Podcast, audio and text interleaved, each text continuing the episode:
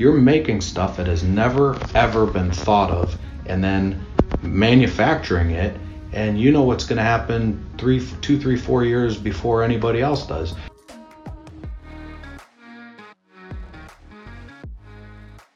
We're here again now, finally, in a new one of my studios, my office here in Pittsburgh, and my first ever interview was someone from Clubhouse, which is crazy because literally I've never met anyone physical from Clubhouse. Been on for six months. We've all talked about it so many times on my show.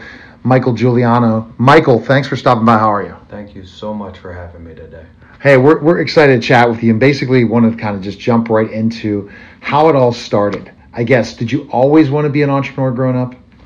Uh, I didn't. I wanted to be a baseball player. I wanted to play for the New York Yankees. Uh, my dad um, worked in Manhattan, so product of New Jersey, New York area, and my dad put an unbelievable amount of time into us to be great, whatever it was, and he taught us through sports. Um, so what I wanted to be when I grew up was a New York Yankee. Uh, later in life, I happened to play ba- baseball, basketball, football, track, and um, my middle brother played basketball, uh, and that was his sport. And uh, my dad toughened me up and uh, put the discipline, and I like to hit people, so uh, I ended up playing a little bit of football in college. A little bit of football in college, interesting. So you're a sports guy, and I think sports, in so many ways, is fits so much with entrepreneurship because you're setting goals for yourself in sports, and we'll get to that soon. So soon enough. So you picked the sport of football. What position you play in when you went? I played defensive back, and um, I was able to run pretty fast forward, but uh, not too bad backwards, and I can turn my hips and like to come up and hit people. So that's what suited me. Uh, my dad used to tell me I should have been a quarterback. Um, and I think I would have had uh, a more fun college experience if I did, but uh, just played defensive back. And uh, at that time, I'm six feet. I was playing 200 something pounds and um, ran ran a nice little 40 and could uh, lift some weight. So uh, got to play a, a, tiny drop a little bit early and uh, got hurt, and that was it. And I'm glad I studied. I majored in industrial and manufacturing systems engineering at Ohio University, and uh, that's kind of kind of weird because that is the nerd of the nerds, which is one side, but then the other part of your day, you're knocking the hell out of people that are playing on TV or on Sony PlayStation video games. So living the two extremes. Uh, a jock can't be smart, and a smart guy really can't be a jock. So interesting, but uh, it, it, it shaped who I am. Were you always that focused in academics? Uh, I believe I was. My um, my mom and dad had high expectations for all of us. Uh, my dad told me, my middle brother, my youngest brother, the exact same thing. My mom told us you could do it, and uh, school came first. Uh, we weren't allowed. The expectation was set unbelievably high, but uh, I think what my parents instilled in us all is family uh, delayed gratification, hard work, and just to outwork people. And when we were little, uh, I could tell my dad, hey, I had this many points. And he'd say, you play in the suburbs and you have a right handed game, no left handed game. Or I could play baseball. And uh, he said, well, it's not AAU. But that was his way of saying there was always somebody bigger, faster, and stronger. And, you know, that's what the truth is. You might be the, the cool kid in your neighborhood, but eventually you all run into each other. You could have a state title, you could have records, you could have everything, but then you bump up to college and the guy next to you was the exact same person. They were the biggest, fastest, strongest. So there's always somebody bigger that can knock you on your ass pretty darn quick. So understanding and having a, a, a very, very vivid, brutal, brutally honest reality um, came early. I didn't always like the delivery style of it, but um, it definitely shaped uh, my view. You now get into being a professional. Um, same thing from the same person. You better get tough. There's international kids, and there's this and there's that. Uh, you know, how the hell did you work for Intel? You, you didn't study microchips, so the same type of delivery. I didn't always get why it was, but uh, you know, a little bit of Mr. Miyagi to Daniel-san type thing. And uh, you know, between my mom and my dad, it was academics, and you're going to make more money with your head than you are with your ass. So you better outwork everybody. You better not be uptown chasing girls, doing crazy stuff. And it was time management and it was discipline, and that uh, that came the rigidity, um, the focus, the competitive nature uh, came 100% from my dad. So that's where it came from. And that's interesting. It's always looking. At my father again was a very, very brilliant man. Passed away a year and a half ago. And talking about fathers, and he was number two in the Naval Academy when he went to the Naval Academy. He went to MIT and uh, brilliant. And I think that I took a different route than you. I really didn't build my academics to go into back to my master's degree to be a teacher. But then from there, I just am constantly learning and trying to learn from the best people and explain things and teach others. And it went from teaching and tutoring to entrepreneurship and helping others and be able to break down things in products and projects and everything. And in interviewing over 7,000 plus people is not hurt at all either because you learn from so many genius people that you've talked to and developed. But I, I, love when you have that work ethic, you understand what to do and do it. And when you are trying to balance athletics and academics, that's challenging, regardless of who you are. I went and I mean I played college basketball at Western Maryland and and then also was you know trying to balance it even when I was a professional wrestler.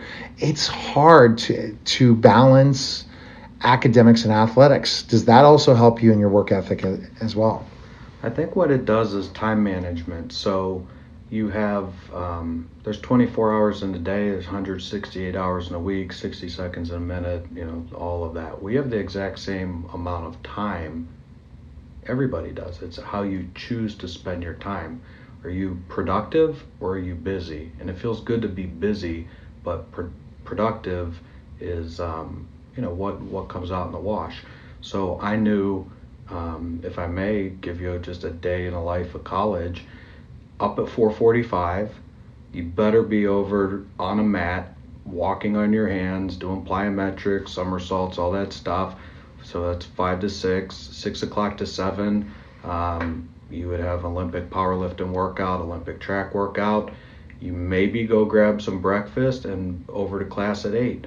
Uh, physics, chemistry, um, every math that is available statics thermodynamics uh, game theory uh, all the all the 20 letter scrabble words and then maybe you eat lunch. Then you go over get taped up 2.30 3 o'clock you're knocking the hell out of some really big fast scary looking dudes and you do that till about 7 you go back and you get about a half hour to eat and right back watching individual film. So just a coach kicking your butt on everything you ever did wrong for the day down the footwork. Then you're watching team, and then you're watching the upcoming week. Uh, so if you're uh, at that time, Torry Holt was over at NC State. You're watching how Torry Holt lines up in formation, and if he's leaning to a side and it's third and this, down in distance. So you're watching tons of game film. Uh, probably the coolest film I ever watched, uh, and he's now in the Hall of Fame. But uh, he was over at Marshall. It was Randy Moss. We watched game film on him, and it's hey, when when his inside leg is up or inside leg is back or whatever, he's running a slant, they're running the fade. So it's constantly studying and observing film and breaking down those details. So when you when you do get to play, uh, if you if you happen to be standing across from those types of guys, you know what is going to happen before it happens so being prepared. And that was that's football and engineering in a nutshell. Notice i did not say go chase girls. Go drink and get drunk. I've never been drunk in my life. I've never tried drugs i've never been drunk in my life. So the college experience mine was wake up work hard as hell by seven be physically exhausted from the hardest workouts powerlifting sprints stadium, you know, all that stuff, and then go compete with a lot of kids that were international. And the difference in engineering from other professions is a lot of the people aren't kids. They're 20 something years old and they went to India Institute of Technology. They went to uh, major universities, but they're coming over to get the American degree. So they already were had their little 18 year old moments when it was like, oh, I miss my mommy's cooking, or oh, my little high school girlfriend. And they don't have that head trash. You are competing against older kids. So the misconception in the engineering world is that uh, the international students are smarter. Um, no, they're just adults. They already have a degree, and it'd be like if you went back to kindergarten and started over. So that's why it's so competitive as a as a U.S. Uh, or, or, an American. Um, so to be able to compete with the older kids there uh, was also you better have your stuff together because a weed out rate in engineering is probably three quarters before your second year, and that's every school in the United States. And a lot that's not talked about. Look at the importance of science and mathematics and how they're forgetting about that so much in schools and seeing the importance because the bottom line is the more you're technical, that's where we're going. Technology and, and engineering, and any type of engineering or anything that's a very difficult degree is going to be one where it's competitive, where it's international competitive, and people are coming in. You're right in that manner. So after you graduated from undergrad from Ohio U, what made you want to go on for your master's degree? It, what was your thought process of that? Well, um, what I did actually, and this can go to career, I did not get my master's degree after. Um, I co-opted three different places and I thought I was going to have a job and kind of follow what my dad did. My dad worked for Norfolk Southern Railroad and he was in logistics and he always used to tell me everything has to move. My co-op that was the most uh, prestigious one was with Yellow Roadway who moves everything on the roads. So, you know, when you grow up everybody wants to be like their dad and he provided an unbelievable life for us uh, and my mom did too, but in transportation. The market's up, did well, market's down. Everything always had to move. So when I I did get an offer from them, and um, we were uh, I was one of the who's who at the university, and we were at an engineering conference, and they sent the top couple kids to go watch a Yankees Indians game. So I was like, I get to skip school, go with the professors, and watch a baseball game, and get and not get in trouble. Sure and then I got to be in Cleveland, which is where my parents lived. So I get to go and have my mom's spaghetti and meatballs, and you know, uh, see my little brothers and stuff. So I thought it was great. We're cutting through a lobby to go to the baseball game, and there's a career fair. Now I'm dressed in a pair of flip flops. I got a five o'clock shadow, a Yankees hat on in Cleveland. My dad probably told me, shave your face, you're never going to get a job in your life. What are you doing? Uh, my mom would say the same thing. What are you doing? You can't have this and that. And you know, you're feeling yourself. You're a little young. You got to do a little stuff, piss off your parents, not shave for a day or two. Uh, but we're cutting through the lobby, and there's a career fair, and time just stopped. It was Intel. It was number one at the peak of the tech rally. So this is in the 90s. Intel was the most profitable tech company on earth. They were Fortune number one. They made the engine that made wow. all of this stuff possible. So my friends were giving me crap, and they said, "There you go, big shot. Go get the keychain." And I remember somebody telling me that. And what for the listeners, the people that go get the keychain means we'll call you, not the other way around.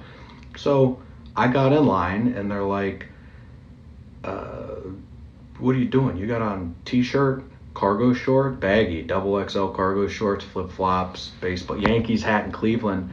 They're like, they're going to kick you out of the career fair. I wasn't even registered. I didn't have a resume on me, nothing. We're walking, physically walking to the game from the hotel.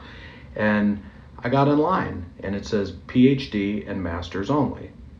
And I got in line, and you start to see after a little bit the line inches up, it inches up some more.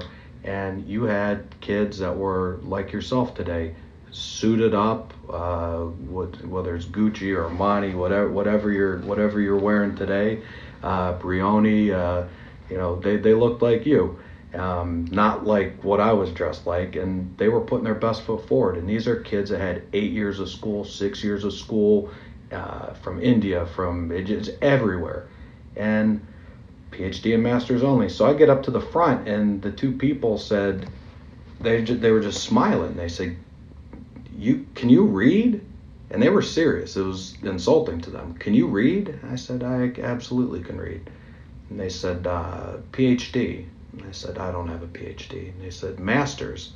I said, No, no, I don't have a master's. And they said, Undergrad. I said, No, I'm going to be a senior, and but let me tell you about myself.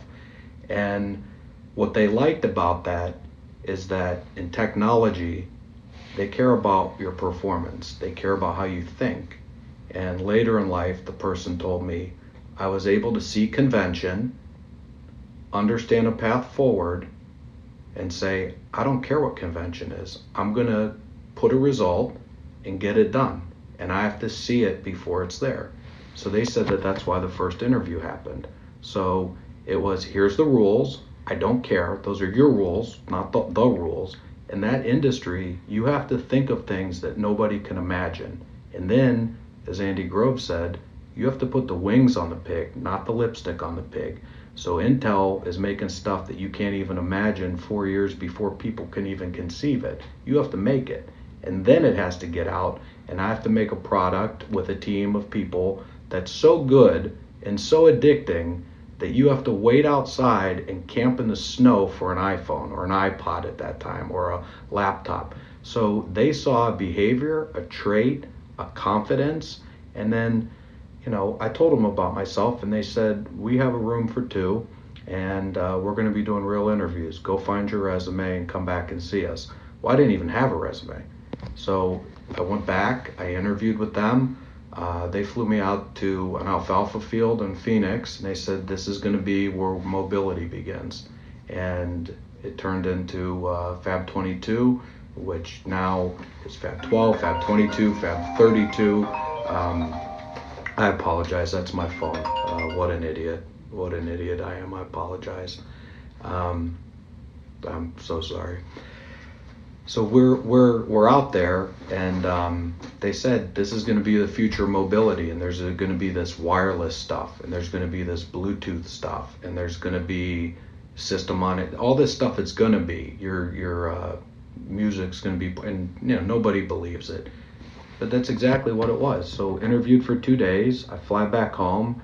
It was in the summer, uh, and then um, they extended an offer to me six months before I graduated college or yeah, before I graduated college. So I'm in thermodynamics, 50 zillion. I'm in vector trajectory coordinates, which is rocket science. I'm in, uh, you know, the zillionth math. I'm wondering if I'm going to pass my damn classes. And I put a deposit on a house to get built to go live on the other side of the country, and I've never been out there. And uh, I did graduate. And uh, on Thanksgiving, uh, or day before Thanksgiving, I took my finals. I drove up. I ate turkey with my parents the following morning, I went with my best friend and uh, we drove out to Phoenix and I started the following week at the Intel Corporation. And I was a microchip engineer. I was one of 12 industrial and uh, manufacturing systems engineers for them. And uh, we had to physically make a plant that made the chips that go in everything that you know of. Wow. So to get land that job, if you wouldn't have gotten in line, so it's important to take the opportunity by the horns and go. Like if it, an opportunity happens, you shouldn't pass it up. That's what it sounds like. What you did. Well, people have these handcuffs, and it's all imaginary. Somebody says you can't do it. That's their idea of what you can do. It doesn't mean it can't be done. Right. So the attitude that I've had since I've been little, people always they don't take responsibility. They go, "Why me?" And yeah. my attitude is, "Why the bleep not me?" I've met so many people, and I'm sure you have too, that you see are what society would deem successful, and you go, "That guy's not that smart," or "That person's not that whatever," and it's because they didn't have those handcuffs of "I can't." It's instead of I can't because it's I could if. So it's how you can picture something, set a goal, set an end state, and work backwards toward that goal. And that goes back to sports. That goes back to being in a yard and my dad knocking on the table saying, "Get tough, get tough, get tough." Um, it's it's hearing that that internal dialogue that you have is, "Hey, get stop watching the idiot box." He used to call the television the idiot box he goes, somebody outside's running right now. Somebody outside's doing push-ups right now. Somebody out there's dribbling with their left hand. Somebody's doing this. And that's when you're a little kid. Um, I didn't always like the delivery. Sometimes even to today, I don't like the delivery, but the message was was painfully correct. So important, and we talked about again that opportunity when opportunity knocks. Let's talk, kind of summarize Intel working there at that time period. You said, and you moved up the ladder tremendously in that company from starting out just out of with your undergrad what kind of give me some career highlights because we could have an interview just on Intel alone for sure, and we have more stuff to go. Um, what what they focused on. So you had Andy Grove. Andy Grove uh, is probably the smartest person and most talented person I've ever met or done work with, and he was inspirational. Now you'll hear about Jobs or you'll hear about somebody else, but if there was no engine, there none of this exists. If you don't have a chip, you don't have the phone. If you don't have a chip, you don't have a laptop, you don't have the server, you got a car with no engine. That's the guy that made the chip. Now, he was a very humble guy. He would come sit on your desk and talk to you and tell you, you know, we put the lipstick or we put the wings on the pig, not the lipstick. We have to make the pig fly. And we have to do it before anybody else even knows, you know, anything possible. So I would say the, the theme of Intel which people are still trying to copy today, is how to work as a team. So they have technical expertise and and uh, breadth and depth, and they're able to get diversity. And it's not black and white, male or female, um, old and young. It's diversity and perspective. So if I skip fast forward a little bit and I had some direct reports, they said, I don't want anybody on the team that played football I don't want a Midwestern guy. I don't want a guy. And I don't want anybody that looks, acts, or talks like you. We already have one of you. We want somebody else. Now, we want the skill set to be at or above. And the expectation when you're there is they say two and five. Your job as a manager is to do two and five. Everybody that you hire, your goal and your job is to get them two promos in five years. Okay? So that's like going out to USC. If you were to talk to uh, Pat Rule, they don't leave the state of California unless they're going to be a number one draft pick. It's the same idea. That's interesting because you're learning the corporate world and how you had to perform in the corporate world, and that's a that's a challenge because again, you're you're figuring it out for yourself. You're figuring out what the expectations are. Would you feel it was a lot of pressure when you were at Intel? Well, when you did college like that and had the expectations in a good way, but the you know uh, you're able to banter with uh, the, the the world champion on a regular basis. It makes your head smart. So Intel was easy because there's nobody that can get in your head or play the mental gymnastics better than the preparation I had growing up. Uh, there's nobody that understood what it was like to be physically dead tired by seven and then go compete as an engineer. So when you get out you have to wake up, get a cup of coffee, and go work with people and sit in the air condition, there's nothing. That's easy. It's fun. You're inventing. You're doing new stuff. Um, so it was a cake. It wasn't a cakewalk. It was a high degree of difficulty, but it was enjoyable. You're making stuff that has never ever been thought of, and then manufacturing it and you know what's going to happen three, two, three, four years before anybody else does. There were times that I would tell my younger brothers, or even my mom. My mom, I could probably go rob a bank, and she'd say, "I, you did a great job robbing a bank, right?" um, so that that's my mom. Uh, I would told her, "Hey, you have a six disc changer in the basement, Pioneer six disc changer, and they have a 500 disc changer." And I told her, "There's going to be a thing about the size of a deck of cards." that has all of that. And she would say, That's nice, Michael, which the way that she said it was, mm, mm, okay, right? Um, so I would tell my dad, I'd tell my mom, I'd tell my friends, stuff that I was working on, no insider trading or anything, but hey, this is what's up next. And nobody even believes you. Right. But you have to go do it and you're making it happen and then you're scaling that and then it's going to be out for Christmas for everybody. It's going to be in every household in the world. Yeah. So uh, a very interesting place, and nobody is individually that strong that they can do it themselves. That's an international company that does the hardest stuff, maybe 85 to 100,000 employees, and the discipline, discipline, the structure, the rigidity, the teamwork, not a group of individuals, but a true team, uh, is what they got right. It is not they let some people wear jeans and flip flops to work in the 90s, and that's cool, and that's what makes it happen. Uh, that's been bastardized to today. There's all this work work home balance and work life balance. That's not what they got right. They got right the process. So if you look at people that I admire, um, uh, the Nick Sabans, they have a standard. They have a process. They put the right people on the bus. They get the wrong people to bleep off the bus, and then they put the right people in the right positions, the ones on the bus. That's what Intel does. That is why nobody has been ever able to beat them, duplicate them, and maybe at best kind of copy them. And um, you see a lot of the tech companies, they they still don't have that type of process. Gordon Moore was one of the founders. Moore's law that it's going to double every so often, the the power and the computing stuff. That stands true to today.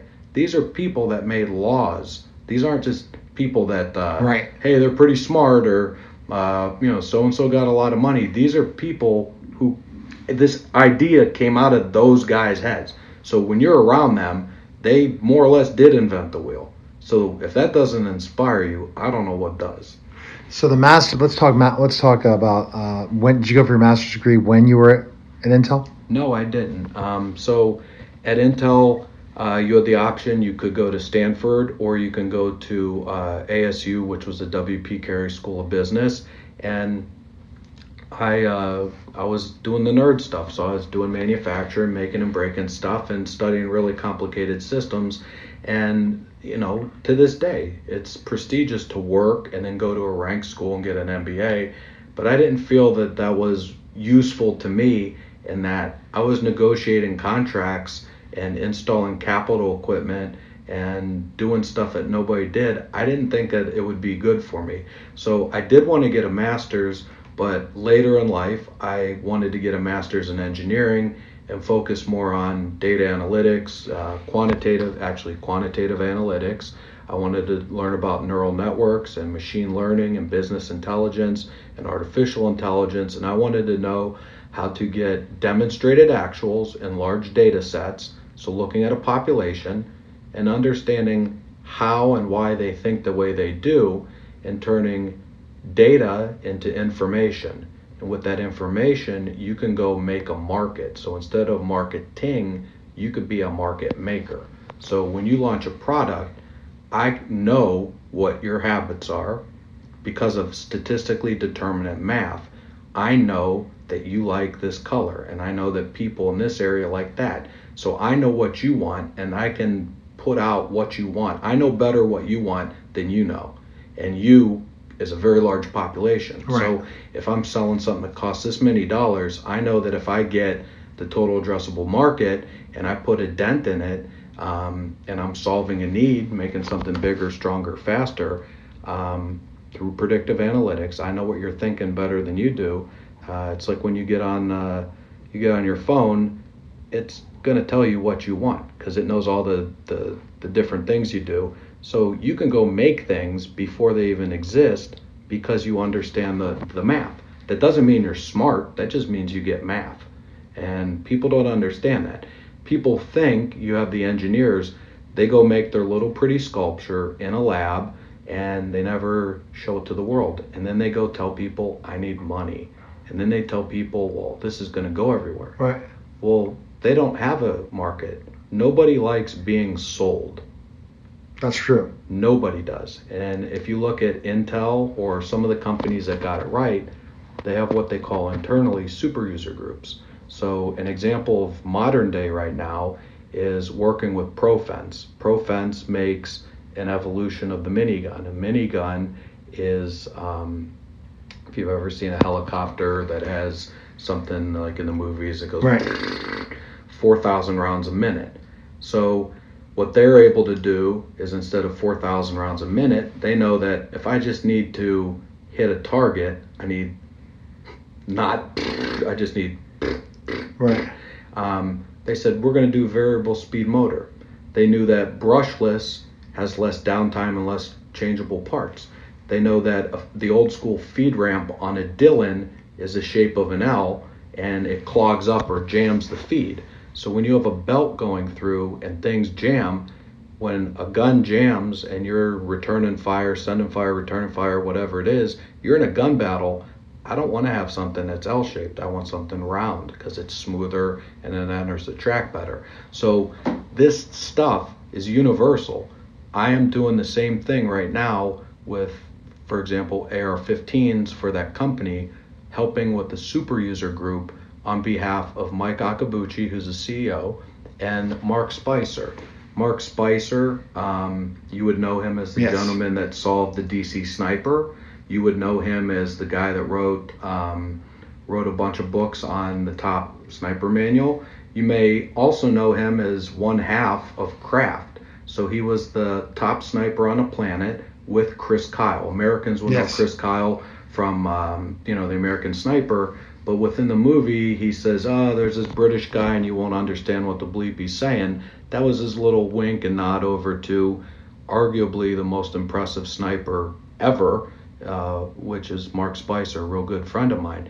He was 50-50 at Craft, uh, which was the highest training academy in the world, and um, him and I do a lot of training on anti-terrorism, counter surveillance, and uh, and counterterrorism he beat Hezbollah. He uh, guarded the Arab Summit most recently, the 22 most powerful people in the world over, you know, over in the Arab Summit. Uh, they're sitting on gas and they sell it like it's water. That's how rich they are. So whenever they say Bill Gates or whatever is rich, um, there's people over in the Arab nations that for a thousand years and a thousand years from now, they're selling oil what we pay for water and it doesn't even matter. That's what they're sitting on. So you want to talk about wealth? Yeah, maybe they don't have financials or stock statement. He is over top of them, and so he tasked me. Um, he's a tough cookie. He demands the best. He is the best, and there's no room for error over there when you're um, when you're in the military, especially in the special forces in the tactical sector. And Mark really challenges me to come up or work with him to do the best business processes, to make the best machining centers, to have the tightest tolerances, and to really put your ear as close to the customer as possible and make exactly what SEAL Team wants, exactly what Delta wants, exactly what uh, SWAT and those guys want. And uh, a little thing that I learned at Intel, and it's it's better when you're in person, but I'll lecture sometimes, and um, I didn't learn it until I apologize. I learned it from Shingijutsu, uh, so Japanese doing the lean stuff.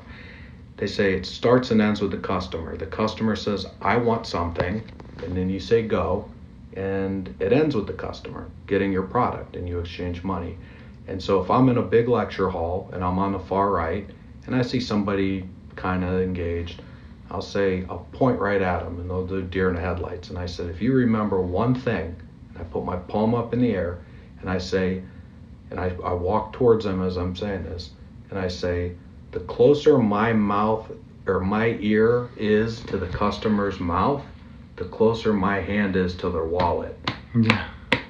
So that is starting and ending with the customer and that's such an important thing. So you're you, you went ahead and got your master's after that. What would you say some of the career highlights? Because like I said, we could talk for hours upon hours. You talked about Intel and how then your entrepreneur mindset came into play. After leaving Intel, why did you decide to become an entrepreneur? Because you know you worked for somebody else, made a lot of good money. You really kind of transformed Intel in certain aspects and learned so much. Then you go on get your master's degree. You work with other projects, different things. What made it say, okay, I'm going to do it, become an entrepreneur? So this entrepreneur thing is a new buzzword, and it's almost like there's glamour. I've never said I'm an entrepreneur, and I never told people I'm an entrepreneur. And when I left Intel, my mom was concerned. And to this day, if you found my dad, he would say, "You're gonna ruin your life. You're you got to work with the company." And ah, but what happened was I was at Intel and I was doing lean, and lean is uh, studying efficiency, and I was doing it at the pretty much the New York Yankees of the, the entire corporate world.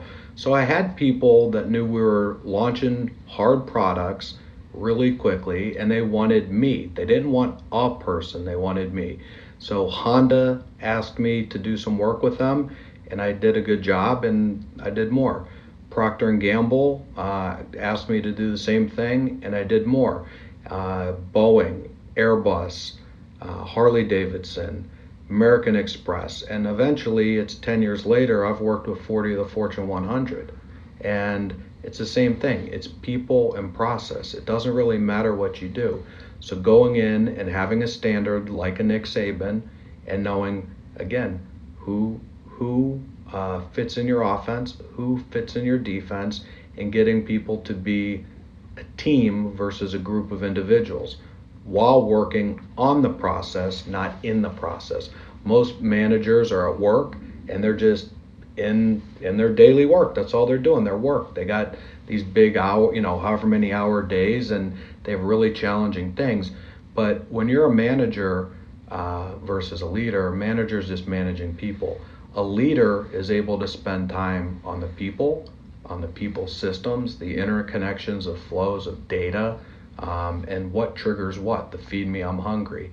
And when you have tech now, it's even more complicated. So you really have to be um, an impresario. You have to be the person that puts on the show. You have to be the person that writes the sheet music. You yes. have to hire the stuff. You have to conduct the orchestra. You have to be the advertiser. And um, I've never thought of myself as an entrepreneur. I just tell people I'm a nerd. I like to make and break things. And uh, the refined thing is, I like to help people compete at game speed, win, and have fun. And I've eaten just as much crap as anybody else. I've had years where you wouldn't believe a number, and I've had years where you would be like, "What the you know, game over. Uh, you need to go get a job." So I've eaten as just as much crap as anybody else. I'm not a superstar. Uh, I by no means have yachts. I by no means have Ferraris. I by no means, uh, but I don't look at my light bill either. I work with who I want and I do what I want the way I want, and uh, that's where I am in life. And I earned it. And I worked real, real hard to do that. But what I'm most proud of is, and again, you can check this on LinkedIn. You can see anything everybody that's worked with me has had a similar experience, and that's I've made the people around me better. It's not I made people rich, it's the people around me got better. And that's what I'm most proud of. The students that I teach have great jobs. The people that I'm managed are leaders of other companies. Uh, if I started a company, the people are more gainfully employed. And some people uh, in some of these tough times, like 08 or most recently, these people are not sleeping in a car, they're able to get a house. So it's not really at any point in time about you. It's you measure your success on what you do for others and how you elevate others because they'll tell the story about how great you are. You talking about how great you are, sitting on a Rolls Royce Phantom in front of a yacht is the is is a joke. Um, most people that that got it, they don't need to show it to you a great white shark is right next to you. And anytime he wants to, he could bite your leg and tear you in half. But when you look down, he blends in. If you're looking up, he has a white belly, looks like the sky. A lion, a lion doesn't go in the jungle and go, I'm a lion, I can eat you. Just sits there in the grass. And when they, when they want you to know that they're there, they can reach out and bite you at any time. So the, if you look at any of the apex predators or any of that, they're not sitting there look at me, look right. at me, look at right. me. They don't need to. No, People they don't. know exactly who they are, where they are. Exactly. they know that uh, not a good idea to piss them off. So, would you call yourself a management consultant at first, when you're not management, like consulting companies in certain aspects, and then moving into now the latest ventures where you're kind of more looking at companies branding, social media? You've kind of evolved in ways from Intel that's where I kind of want to describe because you read LinkedIn, you, you understand Michael, but you go everywhere else. This is again, Michael. That's what you have to check out is that you systematically think about strategies and where you're moving forward next. So at first you were working with different projects, different things, and being involved. Manufacturers. Manufacturers, yes. Where you're looking at how you can start and scale and help them grow. Where you were doing a talk, where you're doing talks with people like Gary Vee, being on stages like that, things like that. The then biggest, to link, the the, biggest, biggest, to yeah. then to looking at LinkedIn, things like this. But where is Michael now? Because you could read all that on LinkedIn. You talked about one of the projects you were talking about with Mark Spicer. Tell us some other stuff that's going on for you right now that you want to talk about. Um, one of the things that's Clubhouse relevant, and I'm actually very proud of it, it's very recent. Um, there is a uh, young lady, Gabrielle DeSantis, and she's from Southern California, and she's the namesake of Gigi Hill. Um, she talked with me, and this was only a few weeks ago, less than a little bit more than a month ago. And she said, My goal is to have a US made cut and sew uh, bag line, uh, women's apparel, uh, and do this whole thing. And she said, Will you talk with me? I know you do manufacturing. And I said, Yeah, you know what? My parents, my initials are MFG, so I was kind of born for it. And she laughed. Um, she, uh, very beautiful woman. I, uh, I tell her she looks like Heather Locklear. Um, she's uh, Coronado, uh, California, so she's like the cool, cool stuff. And she sells millions of dollars for many years on her Gigi Hill line and some of her other brands. Well, she wants to kind of pull those silhouettes and pull that stuff into the future with the newer, better materials, same silhouettes, but a little modern flair, and she wants it made here. And so she said she heard no everywhere. And I said, well, you have to look at it instead of we, you know, we can't because and turn that into we could if. And so one of my closest friends is Bob Hinty. Uh, he's one of the last of the Mohicans uh, in, in terms of cut and sew at scale in the United States. And I said, let's go meet up. You're going to have your patterns, and we're going to go figure out this really big story problem. We're going to figure out how to get what you have, hit the price point you want, and potentially launch a fall or winter collection. And I believe that when she has that capacity, capacity is strategy. That's also from Andy Grove. If I can make unlimited amounts, I can now be very strategic. I don't have to store inventory. I can stop on a dime. I can respond to Yes. change. So, two weeks after I talked to her, we were physically in a factory in Fort Wayne. I live in Ohio. She lives in Southern Cal. I don't know why the hell she'd leave there to come to Indiana, but that's where that's where the Willy Wonka factory is. We went there. We nerded out for eight hours, and where we're at right now, present day, four weeks and a couple days later, is there's a very strong possibility that you will have two people that met on Clubhouse that never knew each other, are a couple years apart. I definitely am not in fashion, as you can see, and I'm definitely not in women's wear, as you can Yes. see. Uh, I look like the south end of a northbound jackass, so uh, I belong behind the camera, not in front of the camera. But Gabrielle is going to go and do Gigi Hill. The deal that I made with her is my mom is Grandma Giuliano, so she's Gigi. Gigi and Gigi is in the name, and my daughter is Anna Capri. So I said, What about Gigi Capri? And she said, I like that. So we agreed upon Gigi Capri, and now um, we need to make the market. She has salespeople all over the world, and she's been very good. But what she said that she wanted to have is hey, when I started out, I was a working mom, and I'm no longer a working mom. My kids are grown up. I need that next big thing. And so uh, we have somebody that's my business partner here where we're at, which um, you know I hope you I hope you can meet with her someday, uh, Nicole DeMarco. She has been in front of major campaigns, and she knows how to get the social media. And they give the companies, the biggest brands and the most trusted brands, give her the keys to the car. What's neat about her, or unique, is she's also in front of the camera. So they don't hire models. She gets the whole bag. She gets the social, the Instagram, the Facebook, the salespeople, the technical marketing message. and she is incandescently bright. She um, she does that, and then guess what? The picture that you see with the products on, she happens to do that too. And I don't know anybody that does that today. Uh, so happy to be working with her. And ideally, it's a very tough, uh, very heavy lift. It's a very, very, very, very odds are against you. We're still in COVID. So to say you met somebody in California can even get a product made in the US right now is a big accomplishment. But for that to eventually scale and be potentially, it's not done yet, so I'm not going to say we, we've arrived. It's a lot of hard work. Uh, but uh, if that comes out, uh, I'm going to think that's something special. I'm going to be very proud of that.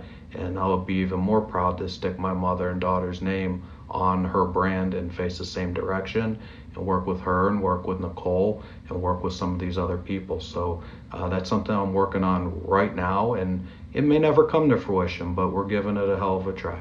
All right, so that's very interesting. The story of Clubhouse and how if you go in with the right intention, you go in wanting to make connections, wanting to meet people, wanting to help people. That's the best way. Not have other thoughts of why you're on Clubhouse or you're using it as becoming an influencer. Clubhouse is could be if LinkedIn would buy it, it could be uh, be the greatest thing in the earth. Exactly, because it's just absolutely that's what it needs to be: connections, networking, and then taking it offline, having these conversations like you coming into my studio today. Yeah, what do we do? I mean, this is this is timeless. These silly devices didn't exist even when I got out of school. So, I mean, uh, real talk we talked last night and you said, hey, let's, you know, I'd like to do something. And I said, I only lock eyes. I'm a businessman. Um, I lock eyes. Nothing ever happens over a phone text. That's all BS. And you said, hey, I got a slot today. Let's link up.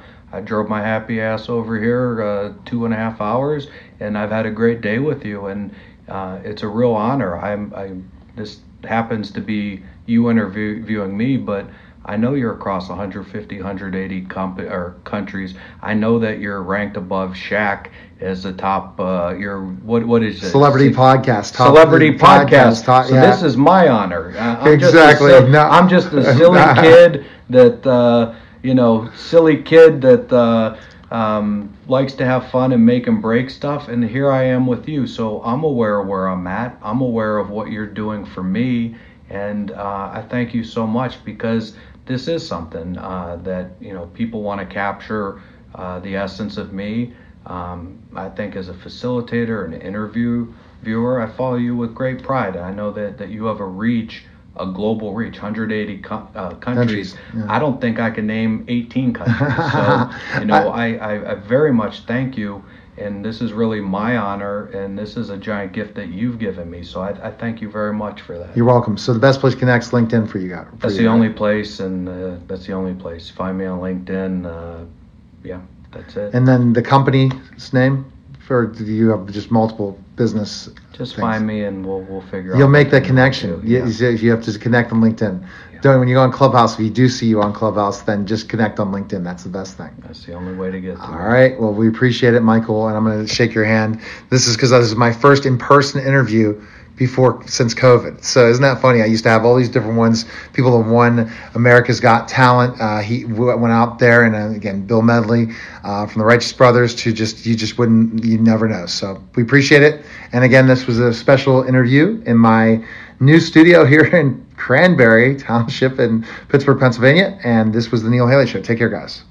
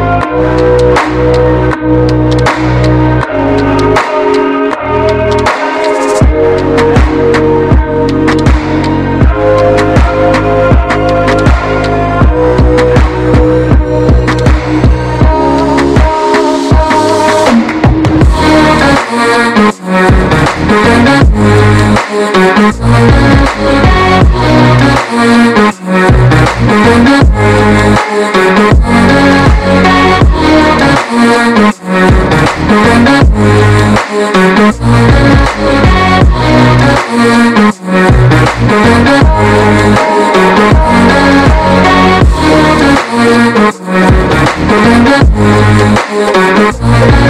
you.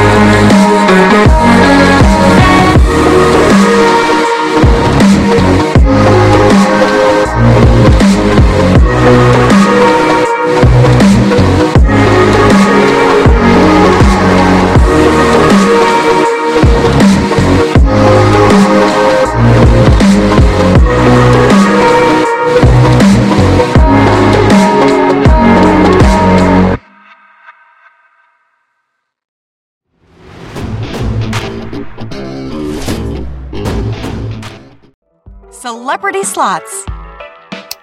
Free spin. Free to play mobile social slot games in the likeness of your favorite celebrities. Making money. Spin to win celebrity experiences through sweepstakes. Free to download, free to play. Yeah, baby. What are you waiting for? Win meet and greets, celebrity merchandise, gift cards, and more. Download Celebrity Slots today.